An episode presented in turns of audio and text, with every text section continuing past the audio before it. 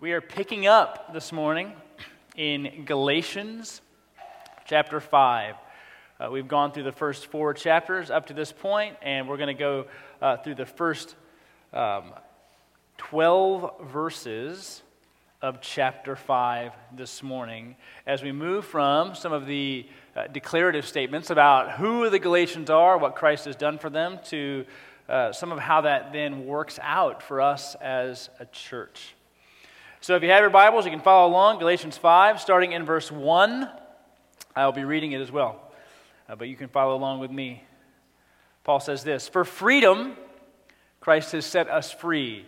Stand firm, therefore, and do not submit again to a yoke of slavery. Look, I, Paul, say to you that if you accept circumcision, Christ will be of no advantage to you. I testify again to every man who accepts circumcision that he is obligated to keep the whole law. You are severed from Christ you who would be justified by the law, you have fallen away from grace. For through the Spirit, by faith, we ourselves eagerly wait for the hope of righteousness. For in Christ Jesus, neither circumcision nor uncircumcision counts for anything, but only faith working through love. You were running so well. Who hindered you from obeying the truth? This persuasion is not from him who calls you a little leaven leavens the whole lump. I have confidence in the Lord that you will take no other view. And the one who is troubling you will bear the penalty, whoever he is. But if I, brothers, still preach circumcision, why am I still being persecuted? In that case, the offense of the cross has been removed. I wish those who unsettle you would emasculate themselves heavy passage as we head into it this morning. So pray with me as we get into this portion of Galatians 5.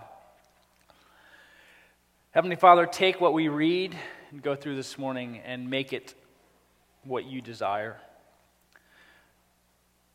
By your Spirit, show us from the Word what you want us to see. Impress upon our hearts how to understand and obey these truths and keep us focused on your grace. We pray it in Christ's name. Amen. Well, a little known fact about me is that I do not like lifting weights. True story. I'll do it, but I won't enjoy it. In fact, my thumb has been sore for like a year because one time I was told to use a hook grip which is where you grab the barbell in a certain way so that your hand kind of wraps around your thumb and it's supposed to give you extra strength. Well, whatever it did to me hurt my thumb. And it's gotten no better. So every day I just remember that time I used the hook grip was a mistake. But still, about once or twice a week, I'll find myself there at a barbell or at dumbbells, and I'm always bad at it every time. Uh, well, maybe almost always. I mean, some of you might take me literally, so when I say always, uh, almost always bad at it. It's really light and really easy, then perhaps I can lift it. Uh, I, it's not because I'm, you know, not strong. That's evident. I'm not. So that's not why I'm bad at it. I'm usually bad at it because most of the time I do it wrong. I lift it wrong. Um, I'll say, do this, do this with your feet, do this with your shoulders, do this with your arms, and move like this. I'm like, what? And you watch somebody do it, and you're like, um, I don't, I can't do whatever it is you're doing. I can't do it in that way. And this has been going on, mind you, for years. Like this, I just still haven't gotten it. So for those of you who are struggling in your sanctification, I do as well. I don't grip it the right way, or as you can see, I hurt my thumb because of it. I don't have the right shoes. Apparently, lifting shoes are a thing. Didn't know that. Um, some people bring extra shoes when they work out. Like, I'll change into my lifting shoes, and I change into these shoes. And I'm just like, I have a pair of shoes. They usually have mud on them. If you're like, get the mud out of, out of the gym. I'm like, okay. But there are a few times, there are a few times when I get to it and I do it right, and everything becomes easier.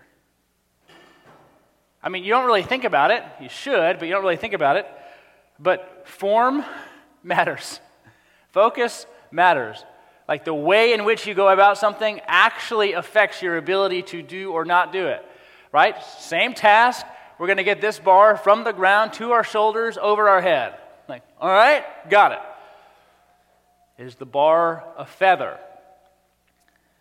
If I do it wrong, everything hurts. Everything. My back's sore, my hands are sore. I, pro- I somehow strain my neck like doing calf raises. I have all kinds of skills.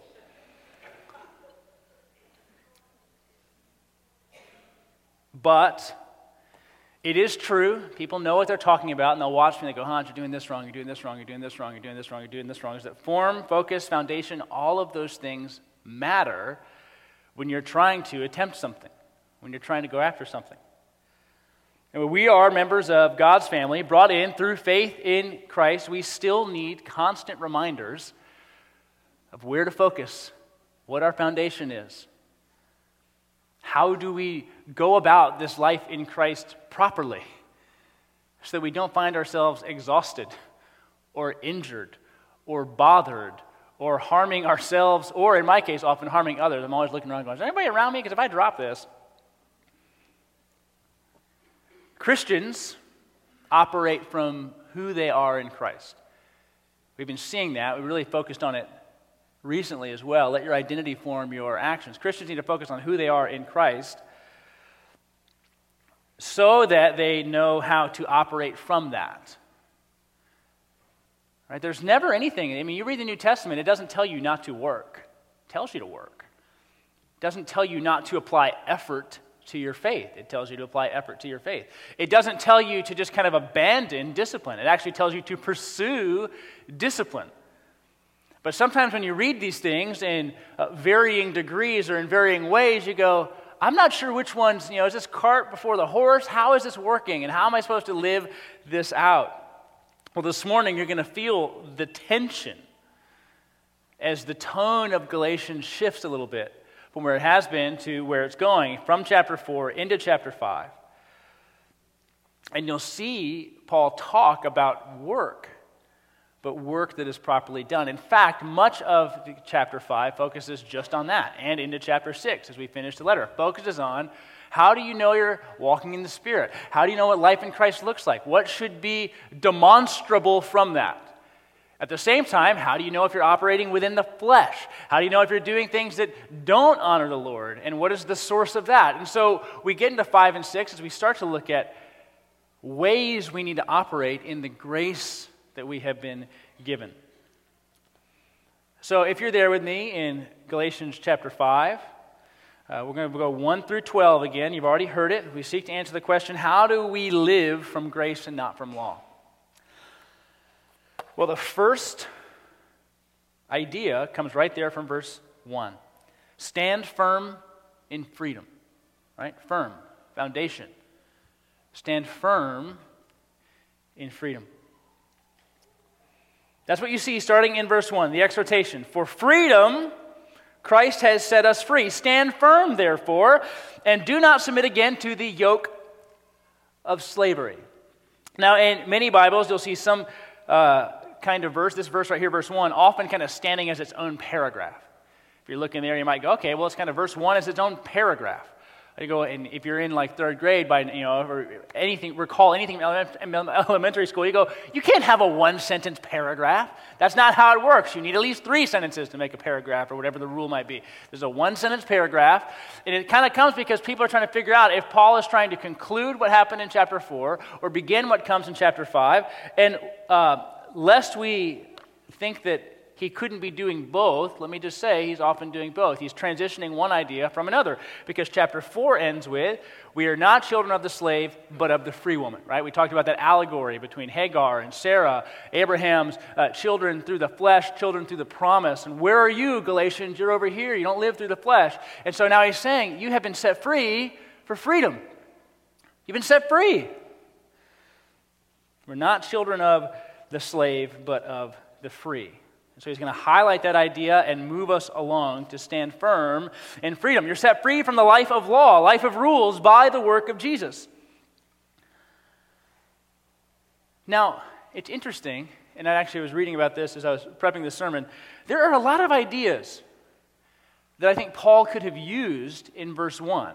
It is for freedom that Christ set you free. But in chapter 4, doesn't he talk about adoption?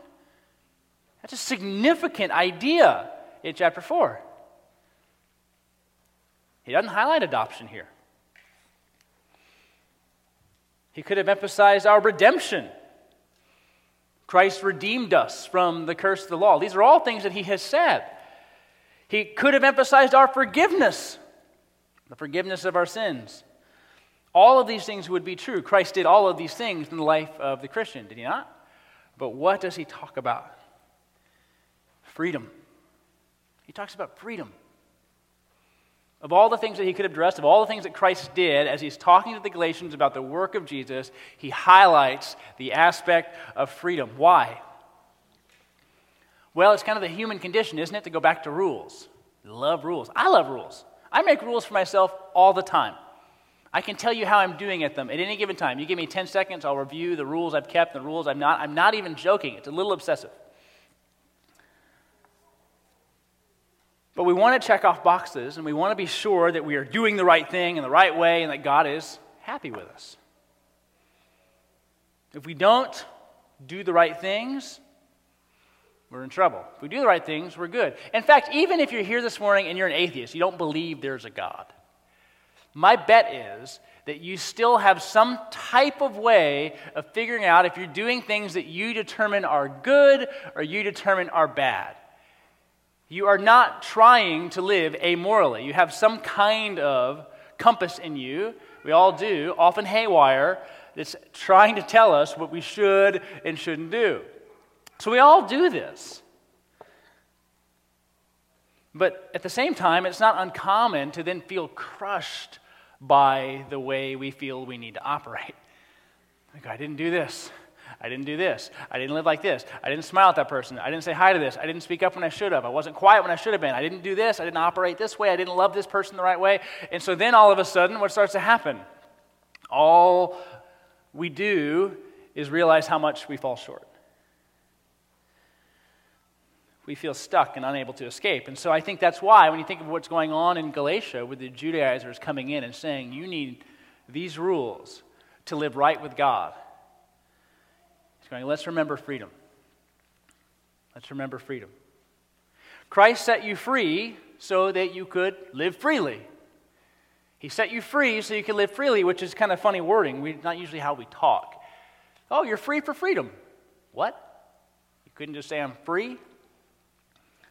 Well, he's going, you were set free from your sins, right? And your bondage to your sin to live for God, but that that's going to demonstrate itself through freedom. He's actually then, next week, 13, 14, 15, he's going to talk about not taking that freedom and kind of blowing through every single potential good rule that might exist.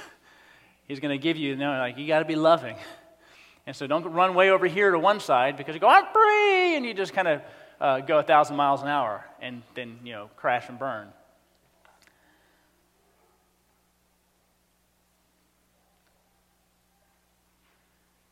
But think about this too. There's something important to realize about verse 1 that sometimes we don't think about, especially if you're new to the faith or you aren't following the Lord right now or you have some kind of odd view of God or normal view of God, it even could be.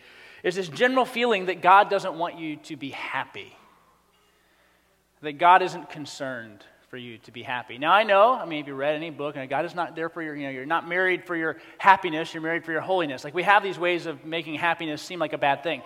Being happy is not a bad thing. It's not a bad thing. Being happy doing what you want is a bad thing. being happy because you are the Lord's and you are pursuing Him and you're in right relationship with Him, that's a good thing. That God wants for you your freedom. So much so that through the Son, He purchased for you your freedom. That you couldn't actually get it yourself. God does not want you to live in shame. He doesn't want you to live in guilt. He doesn't want you to live worried about whether or not you belong to Him. He wants you free. He wants you free. Freedom, though, doesn't come from doing whatever we want, it comes from surrendering to Jesus. We've seen this word throughout Galatians up to this point, and we'll continue to see it faith. Faith in Christ is how we are free. Now, what is faith? I usually explain it like this it kind of has three elements. Information is element number one, understanding is element number two, and trust is element number three. These three things together make up for us the way we view faith. Know what I mean? If I say to you, or just read to you the content of 1 Corinthians chapter 15 that Christ died for your sins and he rose from the dead. If I just say that to you, that's information. Okay, I just give you information.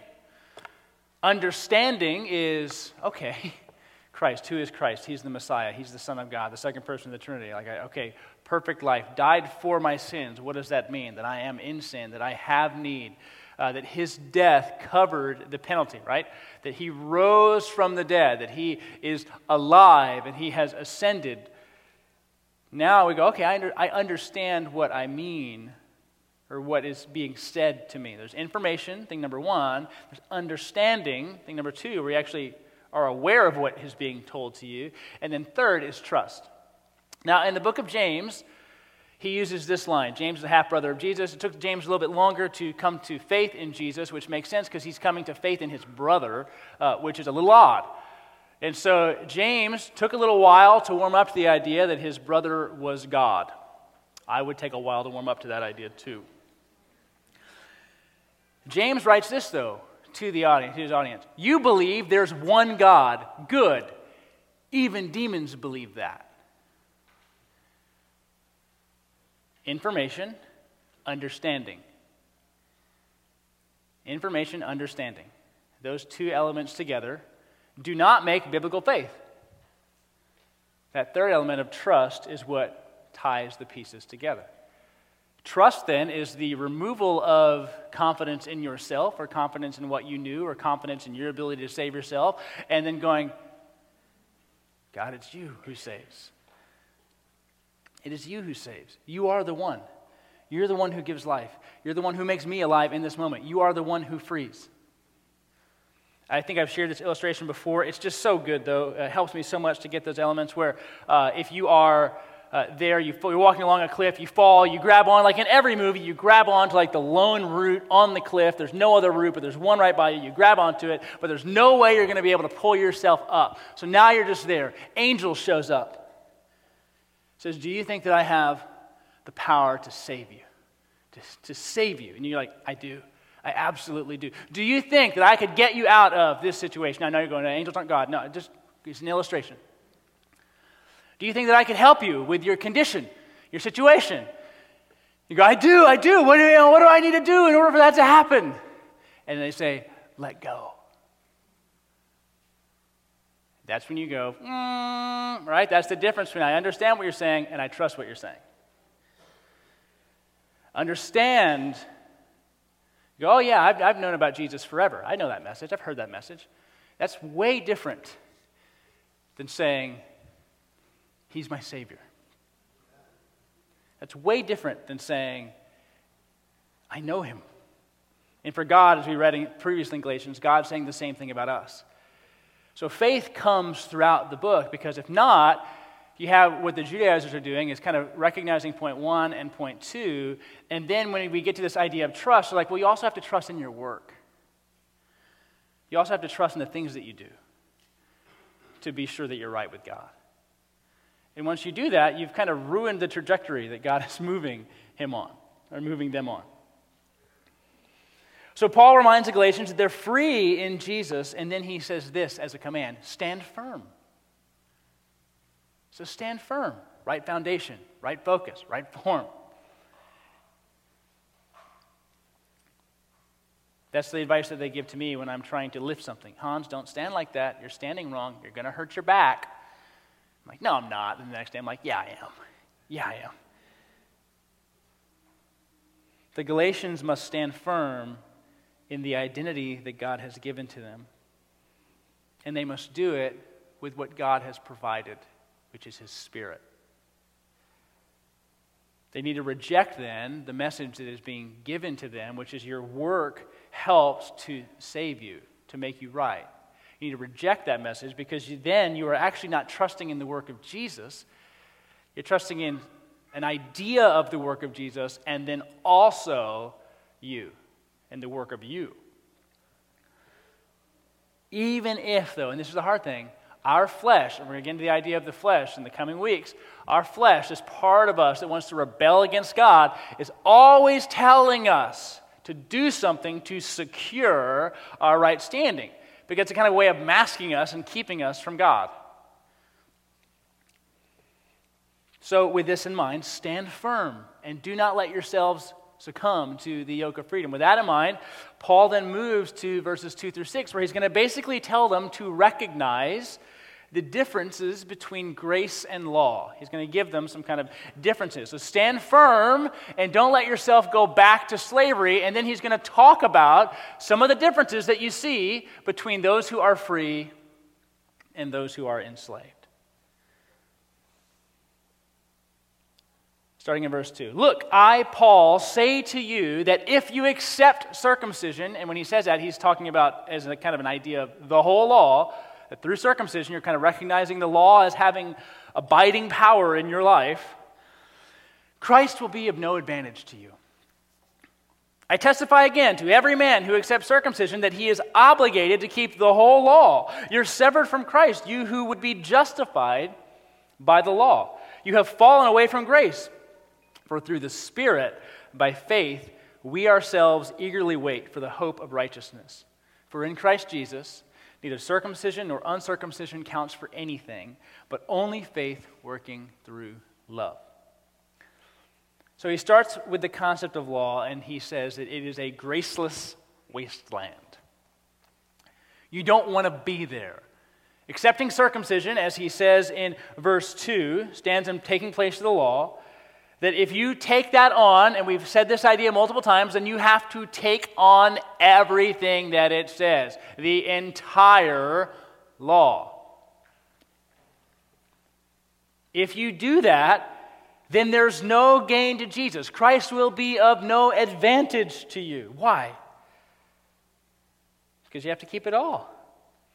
You're severed from Christ. Christ frees you from that.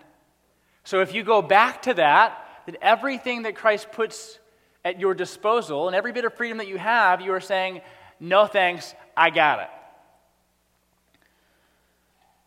Now, these are, I would say, dire warnings. I think that at times we focus a lot on the salvation of the Galatians, which we will come to that idea of their assurance and their salvation toward the end here.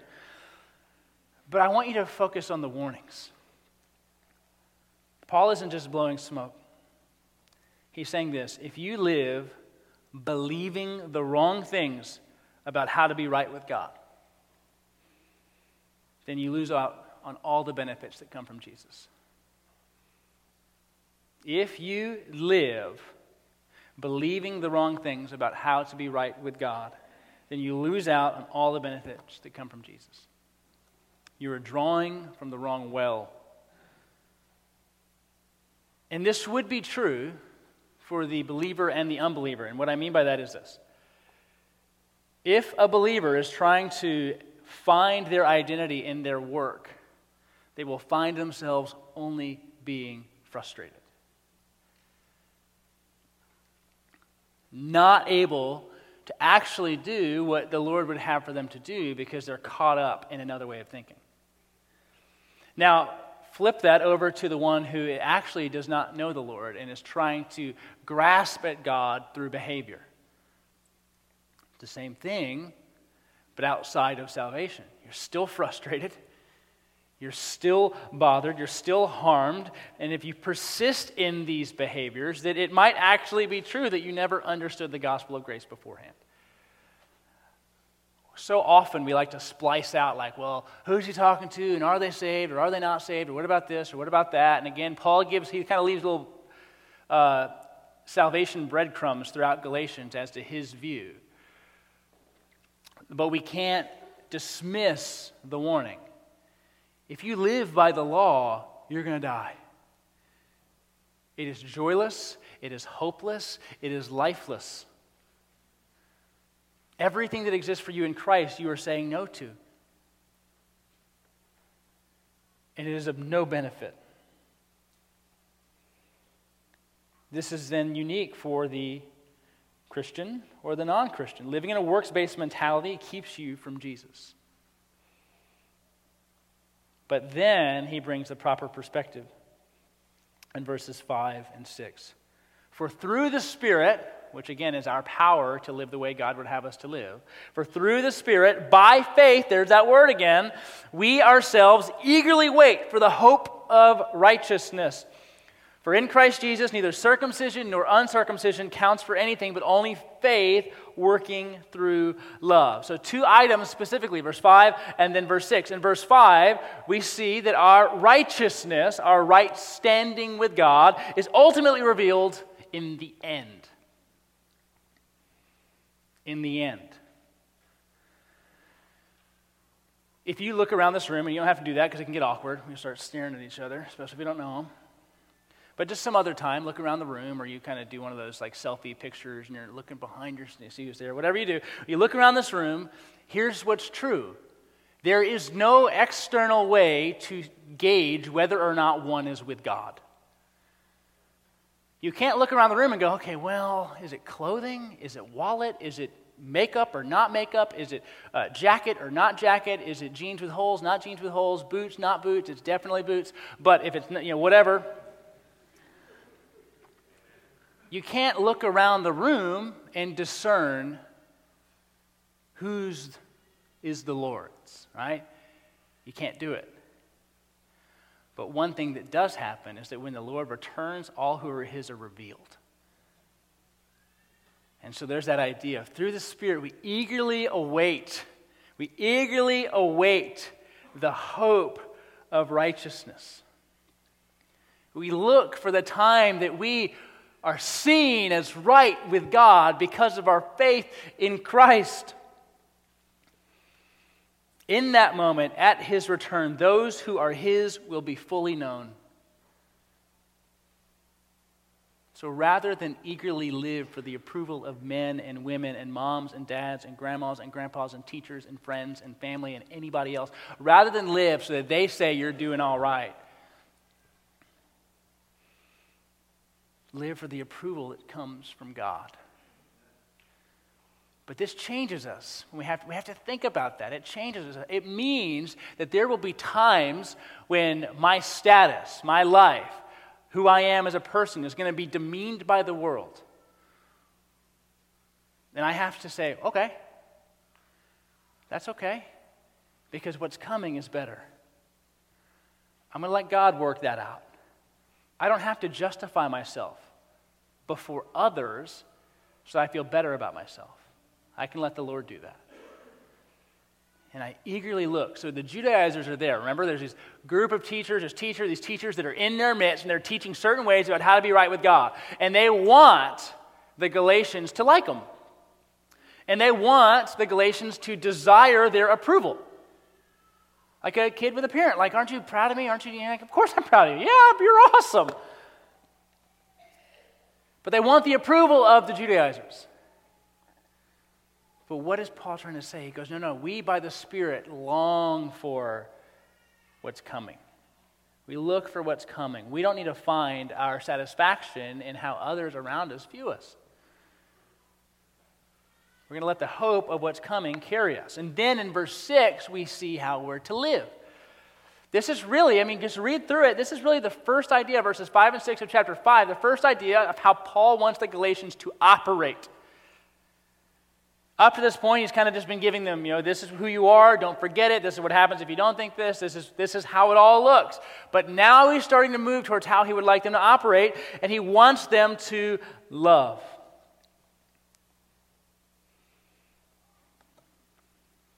Faith working itself through love. In other words, faith that changes us. It frees us to love in ways that we would not be able to otherwise. Love without pretense. without needing love even in return, because we know we are known by God. So faith then becomes kind of the foundation or uh, the roots that produce the right type of love. Now, later in two weeks, when we go through the fruit of the Spirit that works the flesh, the deeds of the flesh, we'll see a life rooted in Jesus is going to produce certain looks or qualities, whereas a life rooted in ourselves is going to produce certain things. Fruit of the Spirit, deeds of the flesh. We'll see that contrast and how they war against one another. But Paul, as he gets into it, he goes, Really, what matters is not the work you do with your hands, not circumcision, uncircumcision, not law abiding, not law abiding. Those things don't matter because if not from faith, then they're worthless. What matters is faith that works itself, produces fruit that is evidenced by love.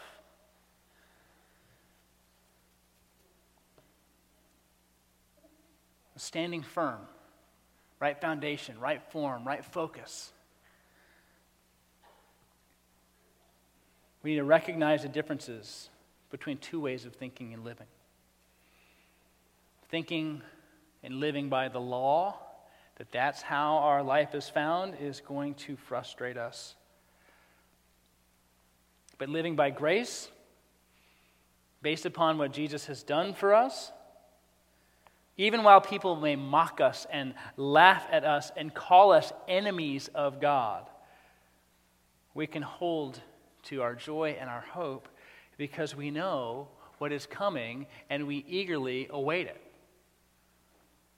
If you read through the New Testament, specifically the instruction in the epistles, you will start to see so clearly that these authors are rooting you in what is to come, even as a way of motivating present living. So, rooting you in what's to come to motivate how you live right now. So, look, you don't have to justify yourself before people because God is going to show you as His. So, in the meantime, just work out your faith through love because you have nothing to prove. Having nothing to prove is incredibly freeing because I don't have to demonstrate anything to anyone any more than the other so that they might like me. But at the same time, through love, I want to serve everyone. Not so that they might like me, but so that they might know God. And if that produces some kind of result where they don't like me, that's okay because it's not about them liking me, it's about them knowing God. So then in verses 7 through 12, as he kind of gives this idea of know the difference between grace and law, see that, see how you operate, see how you think, then he goes back to the judgment that is coming on the false teachers. Recognize, see the judgment that is coming. And he goes back to some contrast. Verse 7 You were running so well. Who hindered you from obeying the truth? This persuasion is not from him who calls you. A little leaven leavens the whole lump. I have confidence in the Lord that you will take no other view. And the one who is troubling you will bear the penalty, whoever he is. But if I, brothers, still preach circumcision, why am I still being persecuted? In that case, the offense of the cross has been removed. I wish that those who unsettle you would emasculate themselves. Like it just feels like he's just kind of rattling off sentences, somewhat connected, but you can't really tell. Like he's just like, and then I want you to know this you were running well. This isn't from God. Little leaven leavens the whole lump. I wish these people would emasculate themselves. And you're just like, bro, you like you just keep like shooting stuff at me. Calm down. What do you want me to know? Well, this is really what he does. He speaks both positively and negatively about what he would like to see and what he would expect. Who hindered you? He's talking about people. And then the negative aspect in verse 9, a little leaven, makes bread rise. Leaven's a whole lump. So just a little bit of this type of perspective in your church could go throughout the entire congregation all people could feel it, it could influence so many. The consequence for the churches would be significant. But then in verse 10, he has this funny idea. it's not funny, but like he just goes to, I have confidence in the Lord that you will take no other view positively. And I have confidence in the Lord, you know, dot, dot, dot, that the one who is troubling you will bear the penalty. Both. So he really believes that the Galatians will not take the wrong view, that they will not live a life tied to the law. And, speaking negatively, he's confident that those who are teaching falsely will be judged for it. Or even if it's just the one who brought the teaching in, that the one would be judged. Because judgment is a work of God, just as endurance is a work of God. I have all the confidence that you will have the right perspective. And I have all the confidence that this person will be judged who's teaching you this way, or these people will be judged. So, in both of these realms, what is he actually doing? He's trusting the Lord. I have confidence in the Lord that judgment will be seen and that you'll take the right perspective. This is so important for how we counsel people.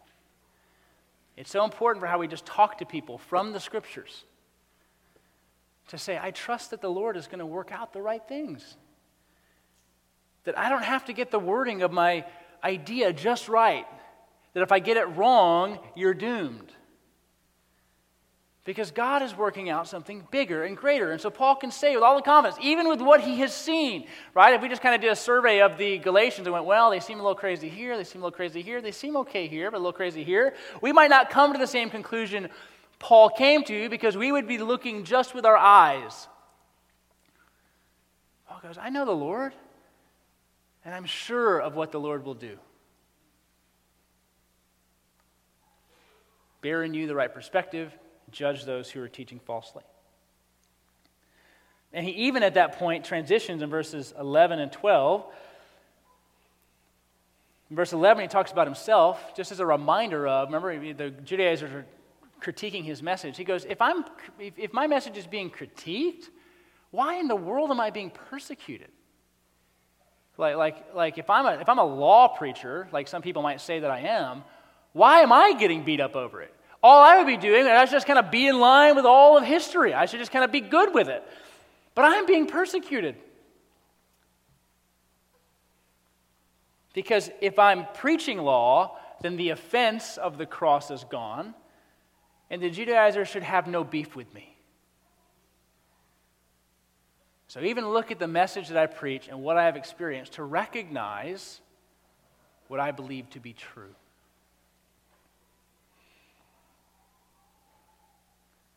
And what is the offense of the cross? If You ask yourself that question in verse 11. What's the offense of the cross? Think about the letter that we are reading, the offense of the cross. I think simply put, it would be this the idea that you cannot work for your salvation, that you have to trust in the work of Jesus.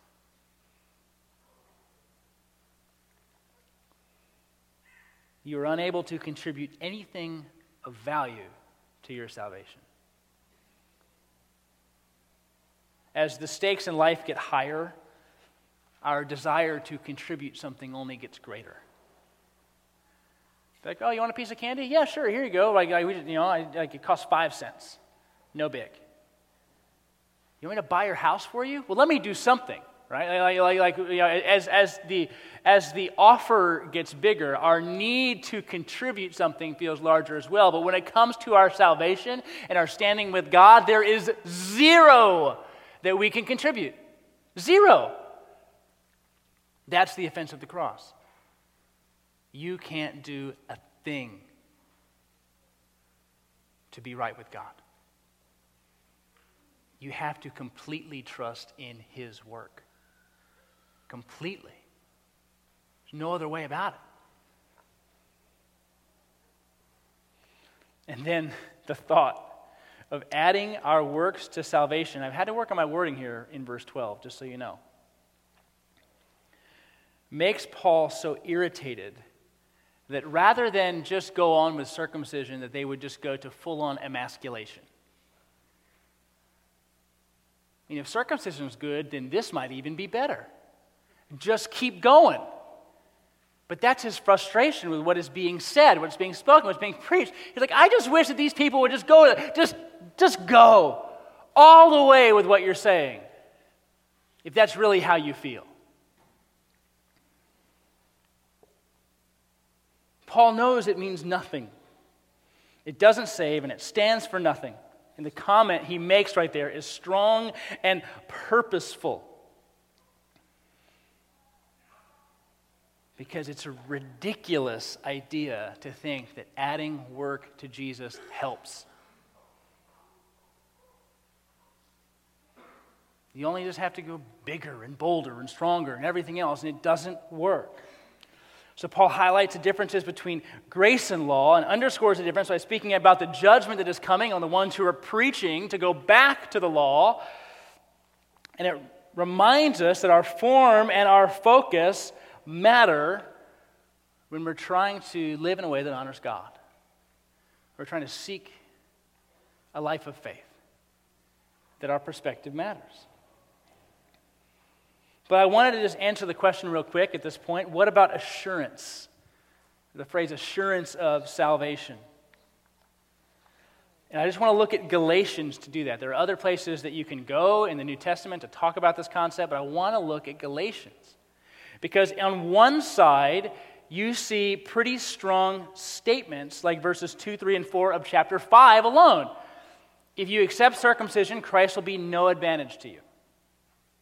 I testify that every man who accepts circumcision, that he's obligated to keep the whole law. And then look, you're severed from Christ. You who would be justified by the law. You've fallen away from grace. Those are strong statements, aren't they? Strong statements that makes you go, can you be in for a while and then take a different perspective and then be out? It's a reasonable question to ask as you read chapter 5. You go, well, are you in and out and in and out and in and out and in and out? Like, what, how does this work? Sounds like you lose Jesus. But then in verse 10, we have his statement I have confidence in the Lord that you'll take no other view. And as we read last week, brothers, you are, like Isaac, children of promise. You are. Not you could be, not if you're careful, not if you do the right thing. You are. And so in Galatians, as he's talking about the consequence of false belief, it sounds pretty drastic. But then throughout the letter, he's also talking about how he believes that God will continue to work out in them that which he has started. And that over the course of the life of the Galatians, he views this as a blip. A significant blip, but a blip. God is going to bear the right thing in you.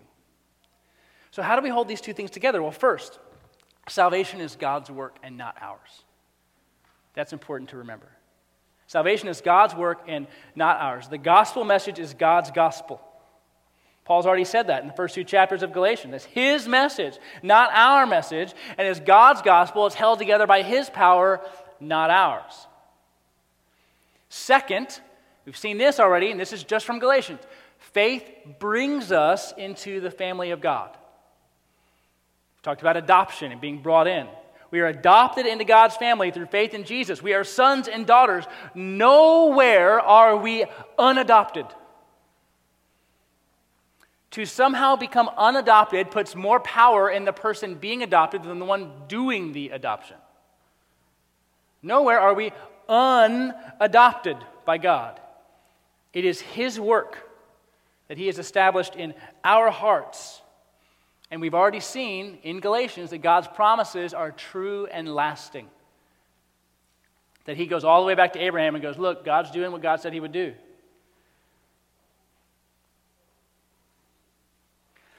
To think that salvation could somehow be lost by the one receiving it is like thinking that somehow a child could stop becoming a child. My kids are my kids. They're always my kids. Sometimes they're my annoying kids, but they're always my kids. And then, third, Paul, even in how he talks to the Galatians, has an assumption that the Galatians believed. He's operating from the assumption that they have believed. He's not talking about the Judaizers. He's happy with those guys to get judged and emasculate themselves. Go on, guys, whatever. But when he's talking to the Galatians, a church that he helped start, he speaks about the confidence that he has in them to take no other perspective. So, even though we have these statements that seem a little opposite, I think we can deduce, even from Galatians, how salvation works. And from how, how Paul talks in Galatians about how salvation works. So, why then the warning? Well, this is important. The warnings are here because they're true. Galatians 5 2, 3, and 4 is true. If we wander away from Jesus and we stay away from Jesus, then there's the question as to whether or not we actually knew him. Because if we know, we wouldn't stay away for long. Now, long is a debatable length. It's long like a day, or like 365, or like two years. Does it mean we don't sin? No. Does it mean that we don't have bad weeks, months, or years? No. It doesn't mean that either. Human hearts can wander far and wide, but what this means is that if at one time, like the Galatians, we believe, we have faith in the work of Jesus, then we have him. Paul is observationally going, I want to charge you and warn you and encourage you to pursue God, which is what we should do for everybody. Keep following, keep serving, keep loving, keep obeying, keep abiding, keep listening to the voice of God. Don't stop. But at the same time, it's God's power that sustains. So, as we see in this passage, the way to be sure of where we stand in God is to believe in Christ as He's revealed Himself. That's the way to be sure. What has Christ said? What has Christ done? And we stand secure in that moment, in freedom. When we stand unsure, we are trapped and we are crushed and we are frustrated because form, focus, foundation all matter if we want to operate in the right way. And Jesus is the right way.